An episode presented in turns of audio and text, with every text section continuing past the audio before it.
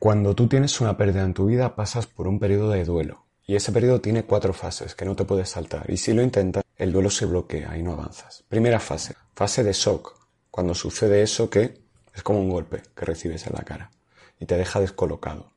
Fase 2, fase de rabia y de culpa. Empiezas a sentir esa rabia y tú mismo te responsabilizas de lo que ha pasado. Aunque tú no hubieras podido evitarlo, te culpas por no haberlo hecho.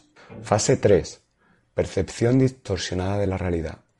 Ves que el mundo tiene lo mismo que tenía antes, pero está todo descolocado, no tiene sentido.